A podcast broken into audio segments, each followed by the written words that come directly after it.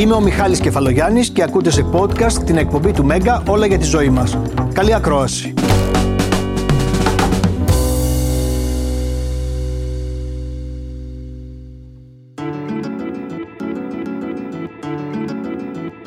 Όλοι συμφωνούμε ότι η αυτοπεποίθηση είναι ένα πολύ ισχυρό όπλο στις μέρες μας για να μπορέσουμε να ανταπεξέλθουμε στο στίβο της ζωής. Όμως το περιβάλλον που ζούμε λες και κάνει τα πάντα για να μας ρίξει την αυτοπεποίθηση. Και το κάνει αυτό μέσω της σύγκρισης. Όταν συγκρινόμαστε, χάνουμε την αυτοπεποίθησή μας. Αλήθεια, αν ως παιδιά χτίζαμε μια ισχυρή αυτοπεποίθηση, θα μπορούσαμε να την έχουμε και ως ενήλικες;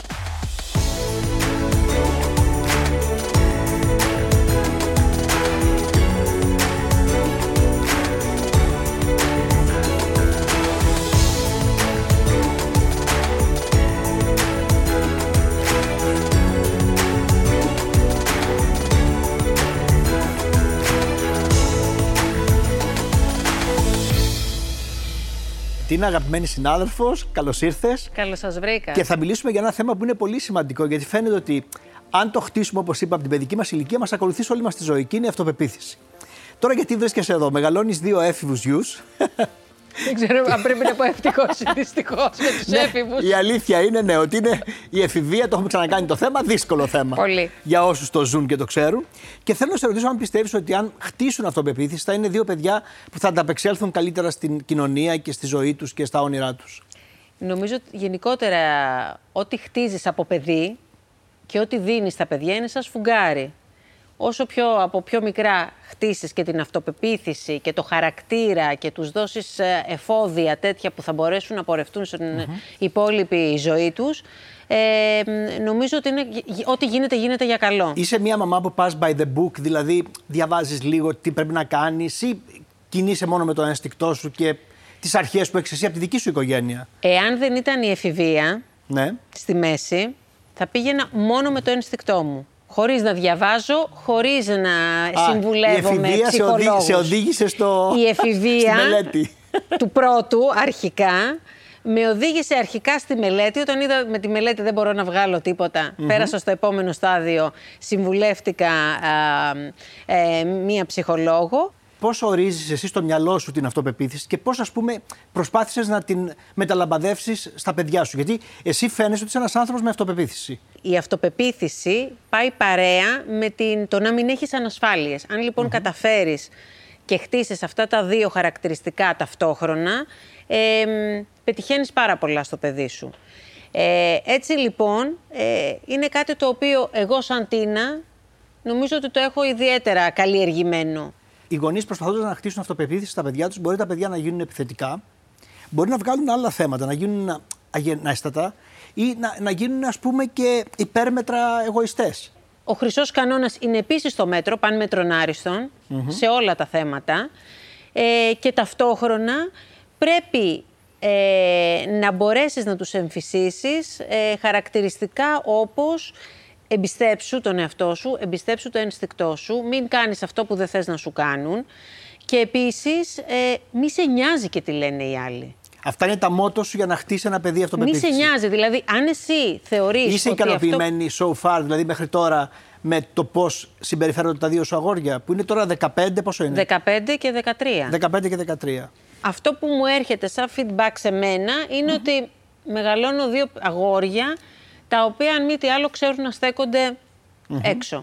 Ναι, δεν υπάρχουν όμως στιγμές, δεν μπορώ να το πιστέψω, που δεν έχουν λίγο αυτή η ανασφάλεια του εφήβου να έρθουν σε σένα, ας πούμε, στον πατέρα τους και να λίγο να, να πάνε λίγο πιο πίσω, να, να αισθανθούν ότι θέλουν Πάντα μια υπάρχει στήριξη. αυτό. Προφανώς. Αυτό πάντα υπάρχει και πάντα υπάρχουν και δεύτερες σκέψεις και πάντα τα παιδιά θέλουν ενθάρρυνση από εμά.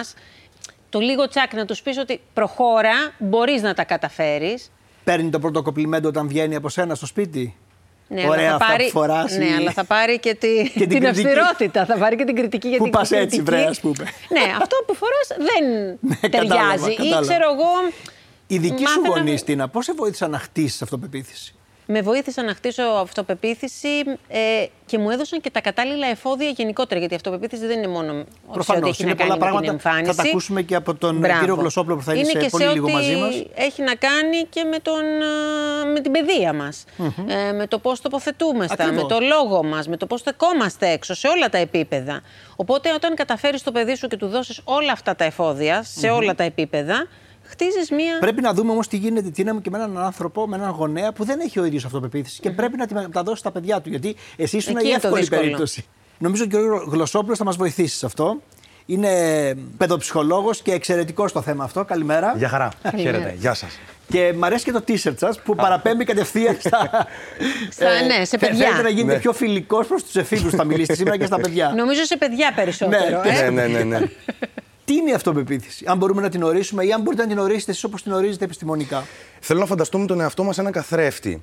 Ουσιαστικά το πρώτο πράγμα που πρέπει να κοιτάξουμε είναι η αυτοεκτίμηση. Η αυτοεκτίμηση είναι ποιος είναι αυτός απέναντι από τον καθρεφτη τι αξίζει αυτός απέναντι, τι ποιότητες έχει και αυτή η ομπρέλα καλύπτει και την αυτοπεποίθηση. Η αυτοπεποίθηση έχει να κάνει κυριότερα με το τι μπορεί να κάνει αυτός ο άνθρωπος. Ο άνθρωπος. Τι δυνατότητες έχει σε κάποιες συγκεκριμένες δραστηριότητες, τι δεξιότητες έχει για να επιτύχει στη ζωή του. Άρα είναι κομμάτι της αυτοεκτίμησης είναι η αυτοπεποίθηση. Το ερώτημα είναι ε, αν τελικά το παιδί μιμείται τους γονείς. είναι οι βασικοί φροντιστές, οι πρώτοι που μας δίνουν τα ψήγματα της αυτοπεποίθησης και μέχρι τα 7, 6 με 7 επιστημονικά, έχουμε βασικά μοτίβα και μοντέλα τα οποία δομείται η αυτοπεποίθησή μας. Όταν ένας γονέας δεν έχει αυτοπεποίθηση, ένα παιδί δεν θα έχει αυτοπεποίθηση. Όταν ένα παιδί ε, έχει γονείς με αυτοπεποίθηση, θα έχει και αυτό αυτοπεποίθηση. Βέβαια, μην ξεχνάμε ότι αναπτύσσεται η αυτοπεποίθηση, δεν είναι κάτι το οποίο παγιώνεται. Αυτό είναι αισιόδοξο γιατί μπορεί να αλλάξει. Δηλαδή, ακόμα και μπορεί να την αποκτήσει στο σχολείο, αν δεν την έχει από το σπίτι του. Και αυτό είναι πολύ αισιόδοξο. Αλλά, Αλλά- και ως ενήλικας. Να μην απογοητευόμαστε ότι ό,τι χτίζουμε στην παιδική ηλικία, σώνει και καλά θα το κουβαλάμε και ως ενήλικες. Βεβαίως. Ποτέ η αυτοπεποίθησή μας δεν παγιώνεται. Ε, μπορεί να είναι κομμάτια χαρακτηριστικά ή όσον αφορά εκγενετής κάποια πράγματα, αλλά ποτέ κάτι δεν παγιώνεται. Έχουμε εφήβους, έχουμε πιο μικρά παιδιά τα οποία μεγάλωσαν και είτε με ψυχοθεραπεία είτε με ε, γεγονότα στη ζωή τους τα οποία τους άλλαξαν, θα λέγαμε, τη Θα ζωή. μιλήσουμε παρακάτω γιατί τελικά τα Ωστόσο, γεγονότα από ζωής- ό,τι καταλαβαίνω, για να έχεις αυτοπεποίθηση, πρέπει πρώτα απ' όλα να πιστέψεις στον εαυτό σου. Ναι, δηλαδή, αυτό είναι το πολύ αυτοπεποίθηση βασικό. χωρίς αυτοεκτίμηση, από ό,τι Όχι. καταλαβαίνω, δεν γίνεται. Δεν Είναι γίνεται. πάρα πολύ δύσκολο. Και Είναι πάρα όταν πολύ είσαι δύσκολο. παιδί, φαντάζομαι Τίνα μου, δεν είναι και τόσο εύκολο. Και θέλω να σε ρωτήσω αν υπήρξαν κάποιες στιγμές που έστω και λίγο τους είδε με μεγάλη ανασφάλεια ή κάποιον από τους δύο. Αν υπήρξε κάποια τέτοια στιγμή. Και πώς αντέδρασες; Κοίταξε, νομίζω ότι σίγουρα κατά τη διάρκεια της εφηβείας αυτό το κομμάτι έρχεται και παρέρχεται. Δηλαδή υπάρχουν πάντα δύσκολες στιγμές. Είτε έχει να κάνει με την εμφάνιση, είτε έχει να κάνει με τις επιδόσεις στο σχολείο. Θα τα καταφέρω, θα μπορέσω να γράψω. Δεν είμαι τόσο καλός. Ε, πώς θα γίνω τόσο καλός; Υπάρχει σύγκριση με το γονέα. Θα μπορέσω να γίνω τόσο καλός όσο εσύ; Στο συγκεκριμένο κομμάτι. Ε, εμένα η απάντησή μου σε αυτές τις περιπτώσεις είναι ότι θέλει δουλειά. Αυτό που είπε πριν η Τίνα είναι φυσιολογικό στην εφηβεία. Ένα παιδί να δείχνει μεγαλύτερη ανασφάλεια και να μην μπορεί να χτίσει αυτοπεποίθηση σε κάποιες στιγμές της εφηβείας και σε άλλες να τον βλέπεις και να λες: Κοίτα να δεις, τα έχει καταφέρει και πάει πολύ καλά. Ναι, είναι φυσιολογικό. Αρχικά έχουμε στους εφήβους μια κοινωνική συσχέτιση. Τα παιδιά δηλαδή αποκτούν αυτοπεποίθηση peer-to-peer που λέμε, ε, μεταξύ πούμε λίγο φίλων. πιο απλά. Α, ναι, με τους μεταξύ φίλους, ναι. φίλων δηλαδή. Ε, Επιστημονικός όρος το peer-to-peer. ε, έχουμε λοιπόν την κοινωνική συσχέτιση, η οποία βοηθάει πάρα πολύ στην αυτοπεποίθηση των παιδιών, η οποία πριν χρειάζεται τη στήριξη της οικογένειας, αλλά και μετά χρειάζεται πάντα ασφάλεια στο σπίτι για να μπορεί το παιδί να εκφράσει αυτά που θέλει. Είπατε, ώστε- είπατε τη μαγική λέξη ασφάλεια στο σπίτι για να μπορεί το παιδί να εκφράσει αυτά που θέλει ώστε να αποκτήσει και αυτοπεποίθηση. Παιδιά και αυτοπεποίθηση στο Instagram, κεφαλογιάννης Κατοπαύλα, είναι χάρισμα εγκαινετή, διαμορφώνεται από το περιβάλλον, επηρεάζεται από γεγονότα ζωής, ολοκληρώνεται όταν γινόμαστε ενήλικοι. Νομίζω έχετε λίγο από την εισαγωγή σας αναφερθεί σε όλα. Ναι. Εγώ διάλεξα το διαμορφώνεται από το περιβάλλον γιατί το θεώρησα το πιο κοντινό και είναι και η δημοφιλέστερη απάντηση. Θέλω λίγο να μιλήσουμε για τα χαρακτηριστικά του παιδιού που έχει αυτοπεποίθηση και ενός παιδιού που δεν έχει, ακόμα και από τις μικρές ηλικίες, για να καταλάβουμε λίγο, γιατί μας βλέπουν και πολλοί γονείς, να καταλάβουν ότι κάτι δεν πάει καλά ή ότι όλα πάνε καλά, ας πούμε. Το πρώτο πράγμα είναι η πίστη στον εαυτό. Δηλαδή, ε, μας λέει κάποιος κάτι, το εκλαμβάνουμε, άρα στην κριτική έχουμε ένα φίλτρο το οποίο τοποθετούμε την άποψη των άλλων σε ένα συγκεκριμένο πλαίσιο, αλλά δεν σημαίνει αυτό ότι Ωραία, γίνεται. να λέμε και παραδείγματα για να γίνει πιο κατανοητό. Ναι, ε, δεν είσαι καθόλου έξυπνος. Αυτό τώρα, ειδικά στις ηλικίες δημοτικού, πάμε για γυμνάσιο, λύκειο, πρέπει να φιλτραριστεί. Το οποίο έχει δημιουργηθεί από ένα περιβάλλον ασφάλειας, Το δεν είμαι έξυπνος είναι ένα μηδενιστικό, δεν έχει κάποια κριτική πάνω του, είναι αυστηρή κριτική. Δεν είσαι έξυπνος, δεν μου δίνεις κάποια διάθεση ή δεν έχει κάποια βελτίωση ο λόγος σου. Έχεις μιλήσει ποτέ έτσι στα παιδιά σου; Όχι. Όχι. Όχι. Γιατί γενικά ε, πιστεύω. Ή έχει γίνει κάποια στιγμή κριτική που να μην το πήρες και χαμπάρι και μπορεί να ήταν πιο. Κοίταξε, σίγουρα πολλές φορές τα παιδιά ε, σου χρεώνουν και πράγματα τα οποία εσύ μπορεί να θεωρείς ότι δεν τα έχεις πει. Α, τέλεια.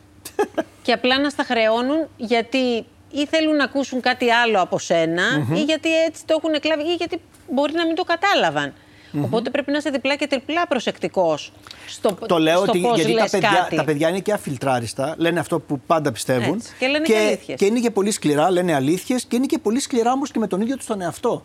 Και αυτό μπορεί να τους κλονίσει την αυτοπεποίθηση. Ναι, πολλές φορές το κακό θα το, μπορεί να το κάνουν οι ίδιοι ή κυρίως και το σχολείο.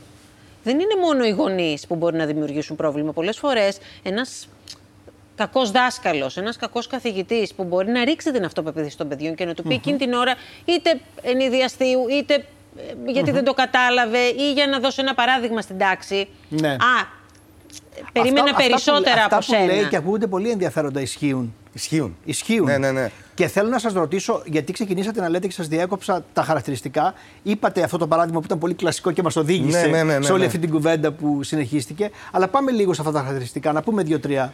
Έχουμε αρχικά την πίστη στον εαυτό, όπου είναι αυτό το πράγμα. Φιλτράρω κάποια πράγματα και Ναι, βλέπω ναι. την αυτοεκτίμησή μου, βλέπω τον καθρέφτη μου.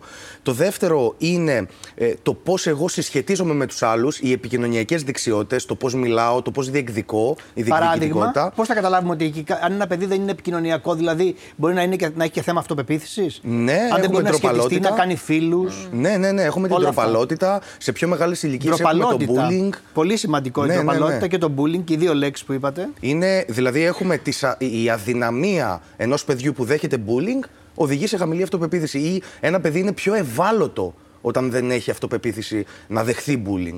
Έχουμε δηλαδή εκεί στην επιστήμη κάποιους δείκτες που Ναι. μετράμε. Καμιά φορά και Άλλο- το παιδί που κάνει bullying είναι αυτό που έχει μπο- χαμηλή αυτοπεποίθηση και Ναι, προκειμένου να ανέβει προφανώς. στα μάτια των άλλων είναι αυτό που ε, Θέλει να γίνεται ξεχωρίσει. επιθετικό και Ναι. θέλει να ξεχωρίσει. Άλλο στοιχείο. Ένα πολύ μεγάλο το οποίο έχει δύο έννοιες είναι ρίσκο, παύλα, ανεξαρτησία. Ένα παιδί ρισκάρει, τρέχει. Αυτό που λέμε μην τρέχεις, σε παρακαλώ. Ναι. Ε, είτε μην το κάνεις αυτό, θα πέσει κάτω. Είδες που στα έλεγα. Δεν αφήνουμε μια συμπεριφορά ρίσκου, να πάρει ένα ρίσκο το παιδί. Ε, και στη συνέχεια έχουμε την ανεξαρτησία. Πόσο ανεξάρτητο είναι το παιδί μέσα στη μέρα. Διαλέγει τα ρούχα του, βάζει τα παπούτσια του, τρώει το φαγητό του, επιλέγει το πρόγραμμά του. Τι γίνεται με τις ρουτίνες του; Ποιος του τα κανονίζει όλα αυτά; Μόνο οι γονείς. Με ένα μίξ, δηλαδή και οι γονείς και τα παιδιά, ή μόνο το παιδί; Νομίζω αναφέρεστε στην υπερπρο- υπερπροστατευτικότητα, που αυτό είναι ένα θέμα. Και νομίζω ότι η ελληνική οικογένεια το έχει αυτά. Δηλαδή, τουλάχιστον εμένα οι γονείς μου ήταν λίγο υπερπροστατευτικοί. Δεν ξέρω αν Ναι. ήταν και η δική σου, και αν εσύ είσαι μια γονέα που είσαι αρκετά. Όχι. δεν είσαι. Ε. Εννοείται ότι είμαι από κοντά και εγώ και ο σύζυγός μου, έτσι επιβλέπουμε, αλλά παράλληλα νομίζω ότι πρέπει να αφήνεις και την πρωτοβουλία. Είναι το καρότο και το μαστίγιο. Πάντα οι γονείς μας όσο ζουν είναι ε, άτομα τα οποία πηγαίνουμε και για συμβουλές αλλά και για την ασφάλεια αυτή, που δεδομένη είναι η ασφάλεια σε διαφορετικά ε, κομμάτια της ζωής μας. Όμως η διαρκής προσκόλληση και το πρόβλημα που δημιουργείται στην προσκόλληση των ενηλίκων είναι η ανοριοθέτηση. Δεν υπάρχουν και όρια. Δεν Οπότε υπάρχουν όρια. γίνεται ένα, ε, ένα περίεργο μείγμα ζώων. Δηλαδή δεν είναι διακριτά τα όρια σε έναν άνθρωπο ή σε έναν άντρα ενήλικο, ο οποίος δεν μπορεί να οριοθετηθεί και υπάρχει θέμα αυτό που λέμε στα ε, όρια στην ευρύτερη οικογένεια. Και έχουμε ακόμα και αιτίες διαζυγίου έχουμε σε αυτό. Μιλάμε για την αυτοπεποίθηση και θέλω να σε ρωτήσω αν πιστεύεις ότι είναι πιο σημαντικό το σχολείο ή η οικογένεια. Και τα δύο. Και τα δύο εξίσου, Και ε. τα δύο. Ε, και πρέπει να, έχει, να υπάρχει και μια επικοινωνία ανάμεσα στα δύο κομμάτια αυτά. Δηλαδή και ο γονέας πρέπει να είναι σε επικοινωνία με το σχολείο για το τι γίνεται εκεί και το σχολείο πρέπει να είναι σε επικοινωνία με το γονέα όταν παρατηρήσει κάτι το οποίο ε, θεωρεί ότι κάτι, πα- κάτι δεν Κάτι πάει δεν καλά. πάει καλά. Α πούμε ότι ένα παιδί είναι παρά είναι ντροπαλό αυτό που είπε πριν από ότι θα έπρεπε να Εμένα είναι. μου έχει τύχει ε, με τον μικρό μου γιο να έχω άλλη αίσθηση εγώ για το παιδί μου στο σπίτι και άλλη αίσθηση να έχουν οι καθηγητές. Ενδιαφέρον είναι αυτό. Δηλαδή, Ναι. αν δεν είναι πολύ δηλαδή, προσωπικό. Όχι, όχι, δεν είναι προσωπικό. Έχω μια αίσθηση για το παιδί μου ότι είναι επιμελής, Ναι, και στο σχολείο διαβάζει. πίστευαν κάτι και άλλο. στο σχολείο, λοιπόν, είχε τύχει για ένα διάστημα δύο εβδομάδων να κάνει μια κοιλιά και να έτυχε τη μία φορά στο ένα μάθημα να μην πήγαινε μιας και στη δεύτερη στο- σε άλλο μάθημα να μην πήγαινε μια εργασία.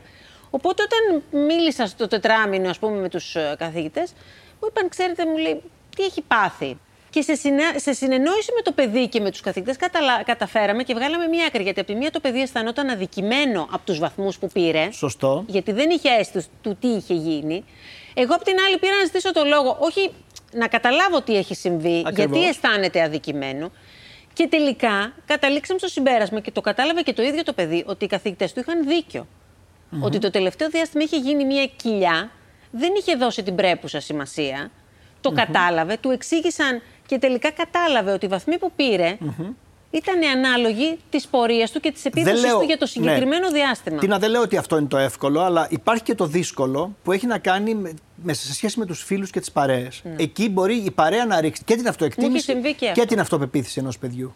Μου είχε συμβεί Και επειδή οι αυτό. γονείς δεν έχουν επαφή με την παρέα πάντα, εκεί τα πράγματα νομίζω είναι πιο δύσκολα. Λοιπόν, θέλω να σου πω ότι ο γιος μου ο μεγάλος, κατά τη διάρκεια της πρώτης καραντίνας, πήγε λοιπόν πρώτη γυμνασίου.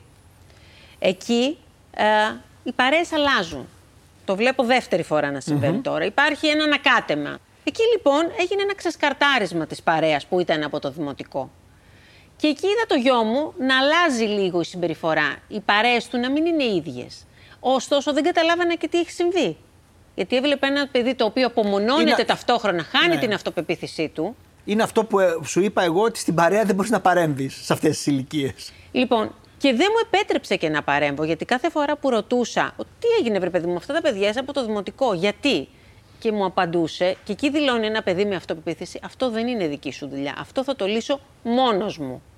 Ναι, πολύ ωραίο. Έβαλε τα όρια του. Έβαλε, τα τα όρια. όρια του.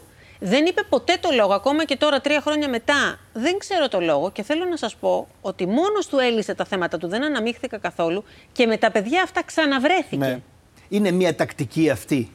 Δηλαδή να αφήσουμε το παιδί να το λύσει μόνο του. Ουσιαστικά εμείς θέλουμε να προσφέρουμε ασφάλεια. Θέλουμε να επιβεβαιώνουμε συναισθήματα και να προσφέρουμε ασφάλεια. Πρακτικά, στο συγκεκριμένο παράδειγμα, μπορεί το παιδί να έρθει σπίτι, αντί να αρχίσω να ρωτάω συνεχώς, μπορώ σαν γονέας έχοντας άγχος να το κάνω. Εννοείται, δεν μπορούμε να φιλτράρουμε κάθε λέξη. Απλά από κάποια στιγμή και μετά πρέπει να δω το συνέστημα που βγάζει. Βλέπω ότι έχεις έρθει πάρα πολύ στενοχωρημένος. Βλέπω ότι είσαι προβληματισμένος σε αυτό. Μετά δίνω το δικό μου συνέστημα. Προβληματίζομαι με αυτό που γίνεται. Θα ήθελα μια ενημέρωση αν θέλεις. Και το σχολείο και οι φίλοι. Σημαντικά. Ναι, πολύ σημαντικά. Ειδικά στην εφηβεία. Πολύ σημαντικά. Οι φίλοι μπορεί να καταρακώσουν γιατί είναι αυτό που λέγαμε πριν ότι είναι αφιλτράριστοι. Είναι νέα παιδιά που μπορούν να πούν αλήθειες. Είναι ομό ουσιαστικά όλο αυτό που γίνεται σε αυτές τις ηλικίες και δεν είναι κατακριτέο που έχει πάει η κοινωνία μας. Έτσι είναι η φύση των παιδιών. Γιατί κοινωνικά τώρα συσχετίζονται. Είναι οι δυναμικές τους. Είναι σαν να πάρεις έναν άνθρωπο από, τις, από τα βάθη της Αφρικής και να τον φέρεις στο Λονδίνο, για παράδειγμα. Είναι. Ακούγεται πάντως μεγάλο το gap. Αυτό Ναι, είναι, είναι το τεράστιο. κενό Είναι που τεράστιο. βιώνουν αυτά τα παιδιά σε αυτές τις ηλικίες. Ναι. Και εμείς το περάσαμε, ίσως το έχουμε ξεχάσει τώρα, γι' αυτό δεν μας φαίνεται τόσο κοντινό. Νομίζω ότι ότι είναι. είναι τελείως διαφορετικές οι εποχές. Οι εποχές έχουν αλλάξει και οι εποχές. Πάρα πολύ Συμφωνώ. διαφορετικές. Τι να, έχεις σκεφτεί ποτέ ότι πρέπει να αφήσεις τα παιδιά σου λίγο να, αυτό που λέμε λαϊκά, να σπάσουν και λίγο τα μούτρα τους; Μπορεί να στεναχωρηθείς αν συμβεί κάτι κακό, αλλά ότι χρειάζεται και αυτό για να προχωρήσουν στη ζωή Βέβαια. τους. Μα δεν γίνεται διαφορετικά. Νομίζω ότι όσο το λες, ειδικά σε αυτές τις ηλικίες, πετυχαίνεις το αντίθετο αποτέλεσμα. Γιατί υπάρχει αντίδραση, υπάρχει επανάσταση. Μου το λες εσύ, άρα θα κάνω το αντίθετο. Εάν το κάνει και σπάσει τα μούτρα του, αλλά πρέπει να είσαι εσύ παράλληλα, από πάνω. Ακόμα και σε αυτές τις περιπτώσεις με τις φιλίες, ναι, μεν αφήνεις να λύσει, αλλά είσαι από δίπλα να παρακολουθήσεις πώς θα εξ- εξελιχθεί μια ιστορία. Ω κυματοθράφστη, ας πούμε. Ναι. ναι. Ναι. Και ακόμα ε, θα ακούσεις, θα σε βρίσουν, ειδικά σε αυτές τις ηλικίες. Θα, θα, θα είσαι αυτός που θα δεχθείς τα νεύρα, τη, Ακριβώς. την αγριάδα, την ένταση, όλο. Άρα να είσαι προετοιμασμένος ως γονέας να παίξεις αυτό το ρόλο του Εννοείται, κυματοθράφστη. Εννοείται, εννοείται. Και δεν ξέρω αν αυτός ο ρόλος είναι η σωστή στάση στην εφηβεία; Θα δώσω το παράδειγμα της φωτιάς. Ναι. Πώς καθόμαστε στη φωτιά, ούτε πάρα πολύ κοντά, ούτε πάρα πολύ μακριά. Και τι χρειάζεται η φωτιά, θέλει συντήρηση. Θέλει ξύλα, διάφορα τέτοια πράγματα. Οπότε ουσιαστικά ούτε απομακρυνόμαστε εντελώς, ούτε πέφτουμε από πάνω. Γιατί είτε θα μας κάψει, είτε θα κρυώσουμε. Πρέπει να έχουμε αυτό, ε, αυτή τη συντήρηση ουσιαστικά και να παρέχουμε αυτή την ασφάλεια ότι η φωτιά αυτή θα καίει. Άρα συμφωνείτε με αυτό που λένε πολλοί ότι οι υπερπροστατευτικοί γονείς κάνουν παιδιά με φοβερές ανασφάλειες και μεγάλη έλλειψη αυτοπεποίθησης, ιδίως όταν γίνονται ενήλικες; Ουσιαστικά αυτό τώρα το μοτίβο έχει ε, δύο καινούριους όρους που θα θέσουμε στην κουβέντα μας. Ο πρώτος είναι ο γονέας ελικόπτερο και ο δεύτερος είναι ο γονέας μηχανή του γκαζόν. Ο πρώτος γονέα. Για μιλήστε για αυτούς τους γονείς. Ο πρώτος γονέας μηχανή του γκαζόν ουσιαστικά τι κάνει, ξυρίζει όλα τα εμπόδια. Σε ένα φράχτη που μεγαλώνει, σιγά σιγά έχουμε βάλει τον γκαζόν μας όλα αυτά τα πράγματα για να μεγαλώσει, μπαίνει μέσα ο γονέας και κόβει τα πάντα. Κόβει χόρτα, τα πάντα. Ενώ είναι δουλειά του παιδιού να το κάνει αυτό. Και το δεύτερο είναι ο γονέας ελικόπτερο. Από πάνω όλη την ώρα. Αυτά τα δυο Αυτά, αυτοί οι δύο τύποι γονέων ουσιαστικά είναι αυτοί που δημιουργούν παιδιά με ανασφάλειες. Να δούμε παράγοντες που μπορούμε να τροποποιήσουμε. Γιατί και όλα αυτά που συζητάμε μπορούμε να τα τροποποιήσουμε, αρκεί να τα γνωρίζουμε, γιατί η γνώση είναι δύναμη. Τα καθημερινά μπράβο βοηθούν το παιδί να χτίσει ισχυρή αυτοπεποίθηση. Εδώ, Τίνα μου, ένα 90% όσων με ακολουθούν και είναι πάρα πολλοί, ψηφίζουν γύρω στους 10.000 ανθρώπους και κυρίως γυναίκες, το λέω γιατί μπορεί να είναι και μαμάδες, έπεσαν σε αυτή την παγίδα. Λένε ναι. Εγώ χαίρομαι πάρα πολύ για την επιβράβευση. Ουσιαστικά στην επιβράβευση πολλές φορές πρέπει να το παρακάνουμε. Ένα παιδί δηλαδή ακούει επιβραβευτικά λόγια, τα οποία μετά γίνονται η εσωτερική φωνή του. Αυτό θα το κρατήσουμε. OK; Okay. Είμαστε αλλά, καλά. Ε, ακούω, ε, ακούω αλλά, ένα αλλά να έρχεται αλλά, στη φράση σας. Αλλά, η συγχωρεμένη Μοντεσόρη έλεγε ότι παρατηρούμε το παιδί και το επιβραβεύουμε μέσα από την προσπάθειά του. Δηλαδή, εγώ δεν θέλω μπράβο και έβγε. Μπράβο, μπράβο, μπράβο, μπράβο και για οτιδήποτε Εγώ θέλω παρατήρηση. Μετακίνησες αυτό το δοχείο από το ένα μέρος στο άλλο. Αυτή τη φορά που βάλαμε μέσα το νερό στη λεκάνη δεν έχεις ούτε στάλα. Είσαι υπέροχη. Τι κάνω, παρατηρώ την προσπάθεια. Άρα το παιδί τι γνωρίζει, ξέρω τι κάνω και επιβραβεύομαι. Αυτό που έκανα εδώ, η προσπάθεια, είναι κάτι Ενώ καλό. ένα ξερό μπράβο, μπράβο μπορεί να έχει και το αντίθετο αποτέλεσμα, λέτε. Δεν ξέρω για ποιο λόγο μου λέτε Δεν μπράβο. ξέρω για ποιο δηλαδή, μου το παιδί αναρωτιέται γιατί του λες μπράβο. Δεν έχει ουσία. Ναι, δεν ξέρω. Δηλαδή μου λέτε μπράβο σας για ποιο λόγο, τι έκανα; Μου φαίνεσαι άνθρωπος που επιβραβεύεις πάντως. Έχεις αυτό το. Ναι, αλλά παράλληλα θα Ναι. κριτικάρω, σου λέω. Εγώ είμαι και πρόσεξε, είμαι αυστηρή πρώτα με τον εαυτό μου. Α, Δηλαδή, δεν θα κάνω την κριτική στο παιδί μου αν πρώτα δεν έχω κάνει κριτική στον εαυτό μου. Το πρόβλημα ξέρεις ποιο είναι. Ποιο; Ότι αυτά που έχω πει μετά τα ακούω.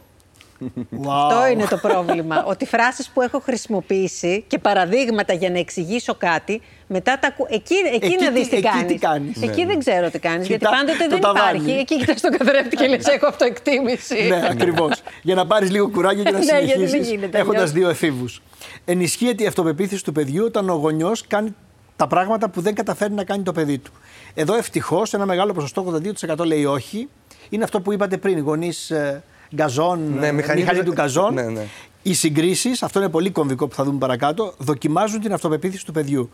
Και εδώ, ένα 27% βέβαια που για μένα είναι μεγάλο ποσοστό λέει όχι. Δεν θεωρεί ότι η σύγκριση είναι κάτι καταλητικό, αλλά πολλοί το πιστεύουν. Α πούμε, εγώ το βλέπω μεταξύ, δι- σε δύο αδέρφια, μεταξύ δύο αδερφών. Θα πεις, Α, ο αδερφός σου το είχε κάνει έτσι. Ή ο αδερφός σου ήταν καλύτερος εδώ. Ή ε, Α, ο αδερφός στην εφηβεία την πέρασε πιο έντονα από σένα. Μην το κάνεις κι εσύ το ίδιο.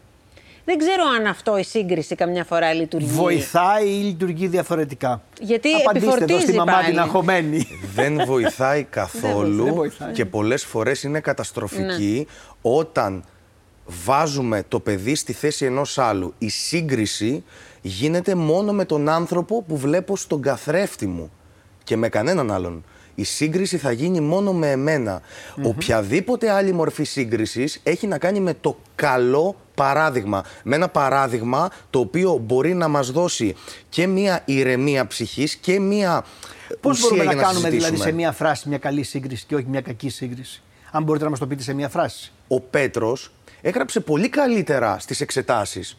Για ποιο λόγο λες ο Πέτρος να έγραψε τόσο καλά στις εξετάσεις; Τι μπορεί να έκανε στις εξετάσεις; Α, Οπότε κατάλαβα. το πάμε δημιουργικά. Αναλύουμε τον τρόπο για να μιμηθούμε αυτόν τον τρόπο και όχι να συγκρίνουμε τυφλά. Ήταν ο Πέτρος καλύτερος, εσύ δεν ήσουν καλύτερος, Να γιατί μείνουμε δεν στη ήσουν στήρα καλύτερος. σύγκριση. Ναι. Υπάρχει και ένα τεράστιο θέμα όμως στην αυτοεκτίμηση και στην αυτοπεποίθηση των παιδιών και των ενηλίκων πια, πρέπει να πω Τίνα μου, που είναι αυτή η σύγκριση στα social media. Δηλαδή, όλοι συγκρινόμαστε με κάτι. Ε, ουσιαστικά τα social media καλό θα ήταν ε, ως γονείς να έχουμε τον κανόνα 3, 6, 9, 12. Δηλαδή στα 12 να μην έχουμε πρόσβαση στα social media από τα παιδιά. Καθόλου. Καθόλου. Ωραία, σημαντικό αυτό.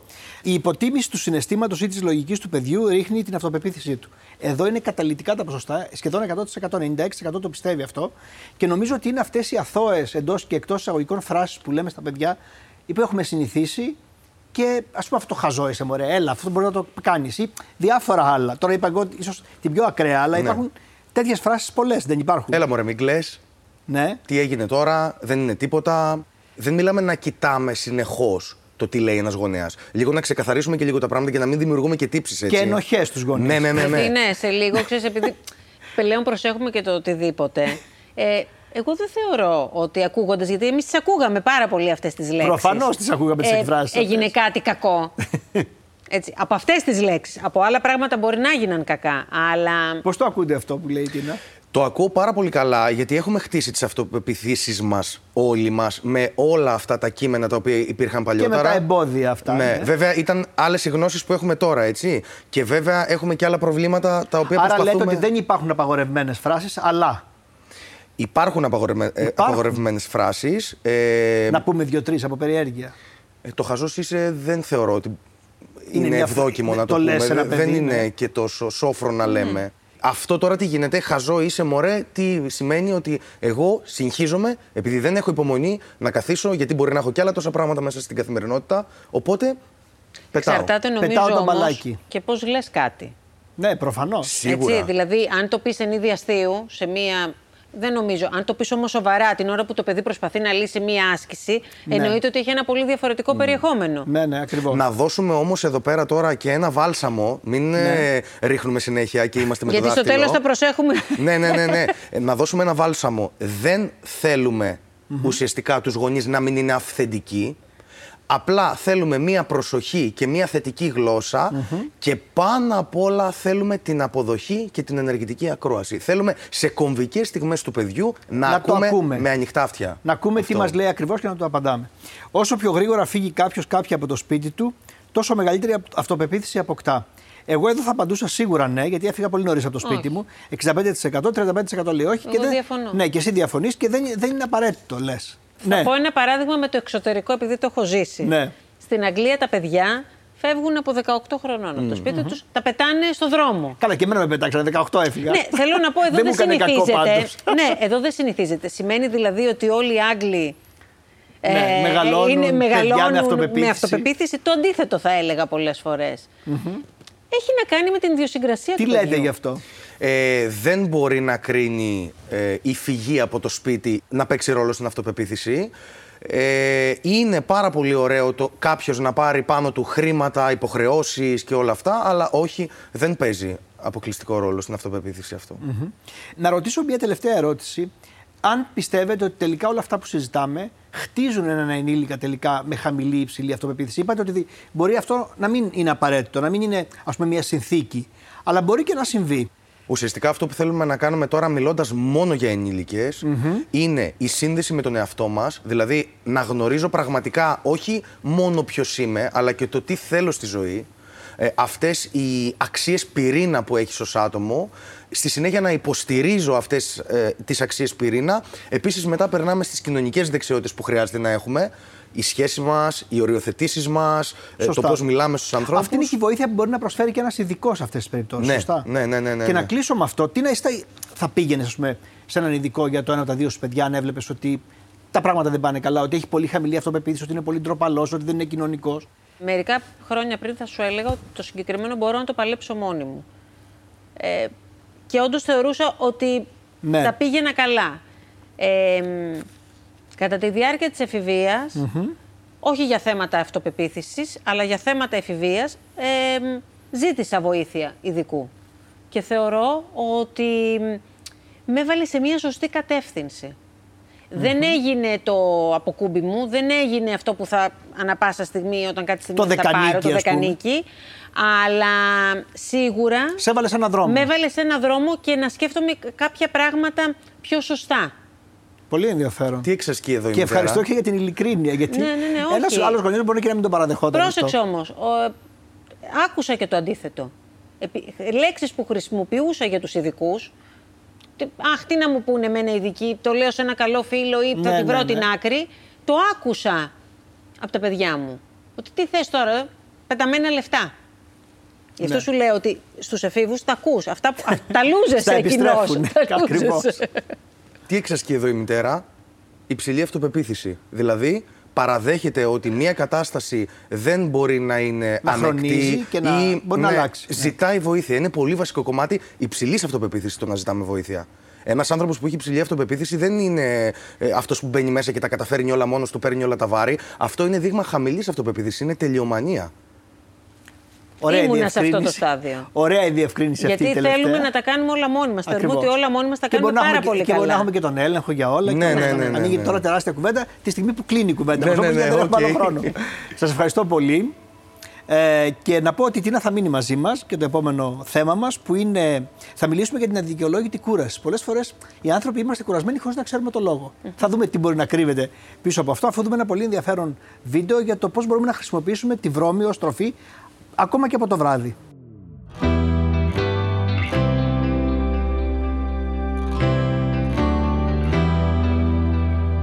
Τα overnight oats είναι μια ιδέα πρωινού η οποία καταλαμβάνει χώρα σε πάρα πολλά ψυγεία τον τελευταίο καιρό. Ε, αποτελείται από βρώμη, γάλα ή γιαούρτι, φρούτα όπως είναι η μπανάνα, τα raspberry, τα blueberry, οι φράουλες ή οτιδήποτε άλλο σε φρούτο το οποίο αρέσει σε κάποιον, σπόρους τσία. Μπορούμε να βάλουμε διάφορους ε, ξηρούς καρπούς ή flakes από ξηρούς καρπούς ε, και μ, μέσα κάποιο φυστικό βούτυρο, κάποια άλλη γλυκαντική ουσία όπως είναι το μέλι και να δώσουμε έτσι μια πολύ ωραία ε, γεύση. Αυτό που χρειάζεται βασικά περισσότερο νομίζω είναι ότι χρειάζεται να έχουμε φαντασία σε αυτό το γεύμα και ποικιλία προκειμένου να φτιάξουμε ένα πολύ ωραίο και εύγευστο προϊόν.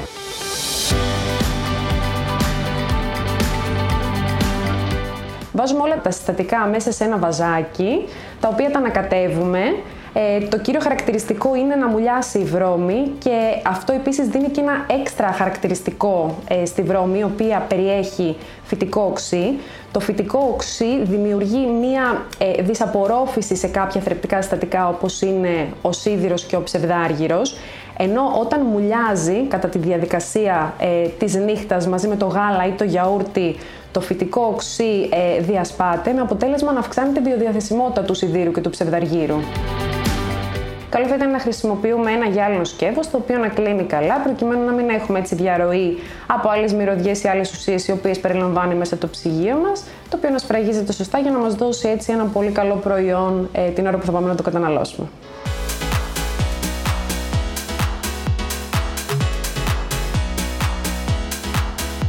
Αν κάποιος δεν είναι έτσι πρωινός τύπος, μπορεί να το πάρει μαζί του στη δουλειά και να το καταναλώσει σαν δεκατιανό. Αντίστοιχα, μπορεί να το καταναλώσει και σαν βραδινό γεύμα, αρκεί να ακολουθήσει την ίδια διαδικασία το πρωί. Δηλαδή, να ανακατέψει όλα αυτά τα υλικά, να τα βάλει μέσα σε ένα βαζάκι και να τα αφήσει έτσι 7 με 8 ώρες περίπου και να το καταναλώσει το βράδυ. Μπορεί να ξεκινάνε από 200 θερμίδες και να φτάνουν μέχρι πολλές περισσότερες θερμίδες, δηλαδή μπορεί να αγγίξει ένα overnight oats ακόμα και τις ε, 600 θερμίδες. Αν για παράδειγμα κάποιος χρησιμοποιήσει μέσα μεγάλη ποσότητα από ταχίνι, φυστικό βούτυρο, τα οποία δίνουν πολύ περισσότερες θερμίδες από τα φρούτα για παράδειγμα. Οπότε αυτό ποικίλει. Όσον αφορά τη θρεπτική αξία, είναι ένα πλήρες γεύμα, διότι αποτελείται ε, από τα τρία κύρια μακροθρεπτικά συστατικά, όπου είναι οι υδατάνθρακες, οι πρωτεΐνες και τα λίπη, ενώ παράλληλα είναι πλούσιος σε βιταμίνες, καλά λιπαρά οξέα και φυτικές ίνες.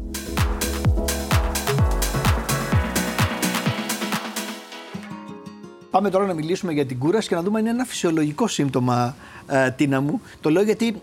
Εντάξει, δεν θέλω να πω τώρα ότι όλοι οι άνθρωποι κουράζονται, δεν θέλω να πω ότι οι δημοσιογράφοι μόνο κουράζονται, όλοι κουραζόμαστε. Αλλά φαντάζομαι ότι η κούραση δική μας μπορεί να είναι και λίγο ψυχολογική και να, να είναι και λίγο μπερδεμένη. Να μην ξέρεις αν έχει κουραστεί το σώμα ή αν έχει κουραστεί η ψυχή σου. Αυτό είναι αλήθεια. Το Ή έχεις μπορεί να αισθανθεί μην κάποιος- αφήνεις τον εαυτό σου να κουραστεί. Εγώ είμαι σε αυτή την κατηγορία. Α, Δεν θέλω να τον αφήνω να κουραστεί. και πώς; Το προλαβαίνεις και ξεκουράζεσαι πριν κουραστεί, ας πούμε; Ναι, πλέον ναι, το ελέγχω. Αυτό είναι μάθημα ζωής όμως. Και δεν θέλω και να γκρινιάζω ότι κουράστηκα. Και με ενοχλεί όταν το ακούω από τους άλλους που γκρινιάζουν. Α, είμαι Ότι κουρασμένη. κουράστηκαν. Ναι. Ωραία. Πώς τα ακούτε αυτά, κύριε Μπαλαμπάνη, καλώς ήρθατε. Εντάξει, αυτό το οποίο άκουσα πραγματικά είναι, είναι εντυπωσιακό. Εντυπωσιακό, Οπότε, ε. Πραγματικά θέλουμε συμβουλές αργότερα, αυτό είναι αλήθεια. Ναι. Αλλά αυτό νομίζω ότι έγινε κυρίως όταν μιλάμε για μια ε, κούραση την οποία προέρχεται είτε από ψυχολογικό αίτιο είτε από έντονη μυϊκή καταπώνηση. Οπότε εκεί πέρα μπορούμε να παρέμβουμε. Ε, η κούραση και η κόπωση γενικότερα όπως αναφέρεται στην ιατρική είναι και ένα γενικότερο σύμπτωμα όμως που ακολουθεί πολλά νοσήματα. Οπότε εκεί πέρα δυστυχώς δεν έχουμε κάποιο τρόπο παρέμβασης. Τι είναι αυτό που εσείς οι γιατροί χαρακτηρίζετε ως αδικαιολόγητη κούραση; Γιατί το να πάω γυμναστήριο και να είμαι ρήπιο ή το να δουλεύω όλη μέρα στη δουλειά και στο σπίτι μετά για να μαγειρέψω για τα παιδιά μου και αυτά είναι μια φυσιολογική κούραση. Δηλαδή, τι διαχωρίζει το φυσιολογικό και το μη φυσιολογικό για εσά. Το φυσιολογικό είναι αυτό το οποίο έχει ένα προφανές αίτιο. Οπότε, όταν υπάρχει ένα προφανές αίτιο που είναι η κούραση, ε, η μυϊκή καταπώνηση, τότε ναι, είναι φυσιολογική. Ε, η μη φυσιολογική κούραση είναι αυτή η οποία είναι σαν συνέπεια ενός, ε, σαν σύμπτωμα ενός νοσήματος. Και αυτό το οποίο πρέπει να διαχωρίσουμε είναι την οξία κόπωση, την οξία κούραση, αν αυτή έχει ένα ψυχολογικό υπόβαθρο ναι ή όχι. Γιατί μπορεί να είναι και σαν συνέπεια μιας οξίας νόσησης. Αλλά εκεί πέρα έχουμε και τα συνοδά συμπτώματα, π.χ. δίχα, π.χ. πυρετό, που ταυτοποιούν το ότι ε, πορεύεται. Ναι, από φαντάζομαι εκεί. ότι όλοι το έχουμε βιώσει, όχι μόνο με τον κορονοϊό, αλλά και με τις ιώσεις και με την γρήπη, ότι υπάρχει αυτή η, η κόπωση και η... το, το αισθανόμαστε όλοι όταν έρχεται μια ίωση ή όταν την περνάμε ή και ακόμα και μετά, αφού, αφού περάσει. Ακριβώς. Και αυτό το οποίο πρέπει επίσης να σκεφτούμε είναι όταν είναι υποξία ή και χρόνια η κούραση, εκεί πέρα πρέπει να αναζητήσουμε και αιτία Τι σημαίνει παθολογικά. αυτό και πόσο, πο- τη διάρκεια, γιατί πολλοί κόσμοι μπορεί να θεωρεί ότι είναι φυσιολογικό να είναι κουρασμένος για ένα μήνα. Δεν ξέρω. Όχι, όχι. ένας μήνας ε, ορίζεται σαν υποξία και χρόνια κούραση. Αυτό μια λέω. εβδομάδα, δέκα μέρες είναι η οξία. Α, οι 10 μέρες είναι ναι, το όριο. Μια ε. εβδομάδα, δέκα μέρες είναι η οξία κούραση. Τα υπόλοιπα θέλουν διερεύνηση ουσιαστικά. Και τα συμπτώματα ακριβώς ποια είναι; Δηλαδή είναι αυτό που λέμε ότι έχουμε παρέτηση, ότι δεν μπορώ να σηκωθώ να βάλω ένα ποτήρι νερό ή υπερβάλλω τώρα εγώ; Ε, εντάξει, είναι μια ακραία, μια ακραία έκφραση ουσιαστικά αυτό, αλλά νομίζω ότι ε, την αδυναμία να τελέσεις ουσιαστικά τις καθημερινές του δραστηριότητες. Αυτό. Και να σηκωθείς. Κάποιοι συνάδελφοί σας λένε αυτά που έκανες πριν δεν μπορείς να τα κάνεις όλα τώρα απ- με την ίδια όρεξη και με πολύ το ίδιο. απλά, ναι. Γιατί είναι λίγο περίεργο αυτή η χρόνια κόπωση που μπορεί να μείνει σταθερή και να διαρκέσει για χρόνια μετά, να εγκατασταθεί δηλαδή. Το έχεις ακούσει αυτό, είναι τρελό. Αλλά μπορεί να υπά- υπάρχουν άνθρωποι. Συσχετίζεται με την ηλικία. Όχι, νομίζω όχι, απαραίτητα. Όχι. Ναι. Γιατί Και συνήθως νέοι λέμε άνθρωποι. ότι Ναι. ε, στους μεγαλύτερους λέμε ότι είναι φυσιολογικό να αισθάνεσαι μία κόποση Ναι. λόγω ηλικίας. Που μπορεί και να Αυτό μην μπορεί, είναι αυτό τελικά. μπορεί να. επειδή έχουν πολλά νοσήματα, ίσως. Ισχύει είναι τα χρόνια. αυτό, αλλά είναι και τα χρόνια. Σωστά. Είναι μια μηχανή που έχει δουλέψει χρόνια. Είτε αν- εγκεφαλικά είτε σωματικά. Και αν μπερδεύουμε την κούραση με την υπνηλία καμιά φορά. Δηλαδή αισθάνομαι υπνηλία, άρα είμαι Ναι, κουρασμένος. Άρα είμαι κουρασμένος. Μπορεί η υπνηλία να οφείλεται έχουμε και συνδέσει αλλού. τον ύπνο με την ξεκούραση. ας Ακριβώς. πούμε. Ναι. Δεν υπάρχει σαφής ορισμός ουσιαστικά. Είναι μια ευρύτερη έννοια η κόποση, την οποία ο καθηγητής μπορεί να την ερμηνεύσει όπως θέλει. Όπως θέλει. Το ερώτημα είναι τι κάνουμε, πότε πάμε στο γιατρό, γιατί γι' αυτό κάνουμε αυτή τη συζήτηση σήμερα εδώ. Ακριβώς. Ε, η απάντηση έχει ως εξής. Μιλάμε για την υποξία και τη χρόνια κούραση, που οφείλουμε να διερευνήσουμε παθολογικά αίτια τα οποία μπορεί να, είναι συνέπεια, ε, να έχουν σαν συνέπεια την κόποση. Για παράδειγμα, μία ανεμία. Κόποση θα κάνει. Διαταραχές του θηροειδή. Εξίσου. Ε, όλα αυτά, οπότε ε, πρέπει να κάνουμε ένα τακτικό ε, εργαστηριακό έλεγχο για να αποσαφηνίσουμε αν υπάρχει κάποια αίτια που υποκρύπτει. Άρα αυτό να το μην πέσουμε σύμπτωμα. στην παγίδα ότι είμαι κουρασμένος, θα περάσει, είναι φυσιολογικό όταν διαρκεί για πάνω από μία εβδομάδα, ας πούμε, χοντρικά. Κάτι που επιμένει πρέπει να διερευνάται. Να διερευνάται. Οπότε σε αυτό το Ή πλαίσιο. που είναι πρωτόγνωρο για μας, αυτό λένε όλοι. Τι Μην ξενυχτάμε όμως Ότι... και μετά ψάχνουμε να βρούμε το λόγο που είμαστε κουρασμένοι. Ακριβώς, σωστά. Ευτυχώς εσείς δεν ξεκινάτε και πολύ πρωί την εκπομπή. Τι εννοείς; Δεν ενώ δεν ξενυχτάτε για να σηκωθείτε και να πάτε. Ξενυχτάμε, γι' αυτό σου λίγο. λέω.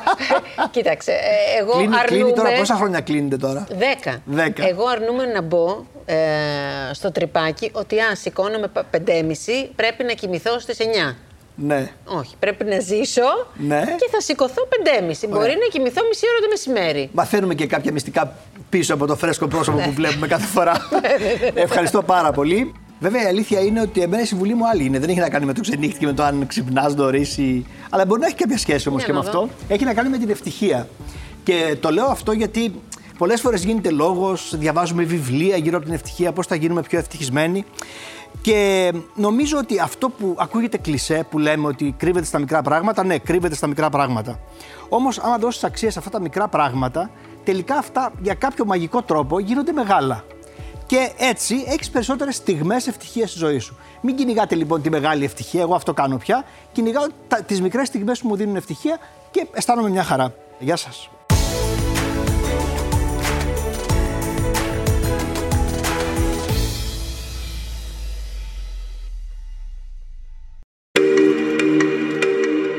Alter Ego Podcast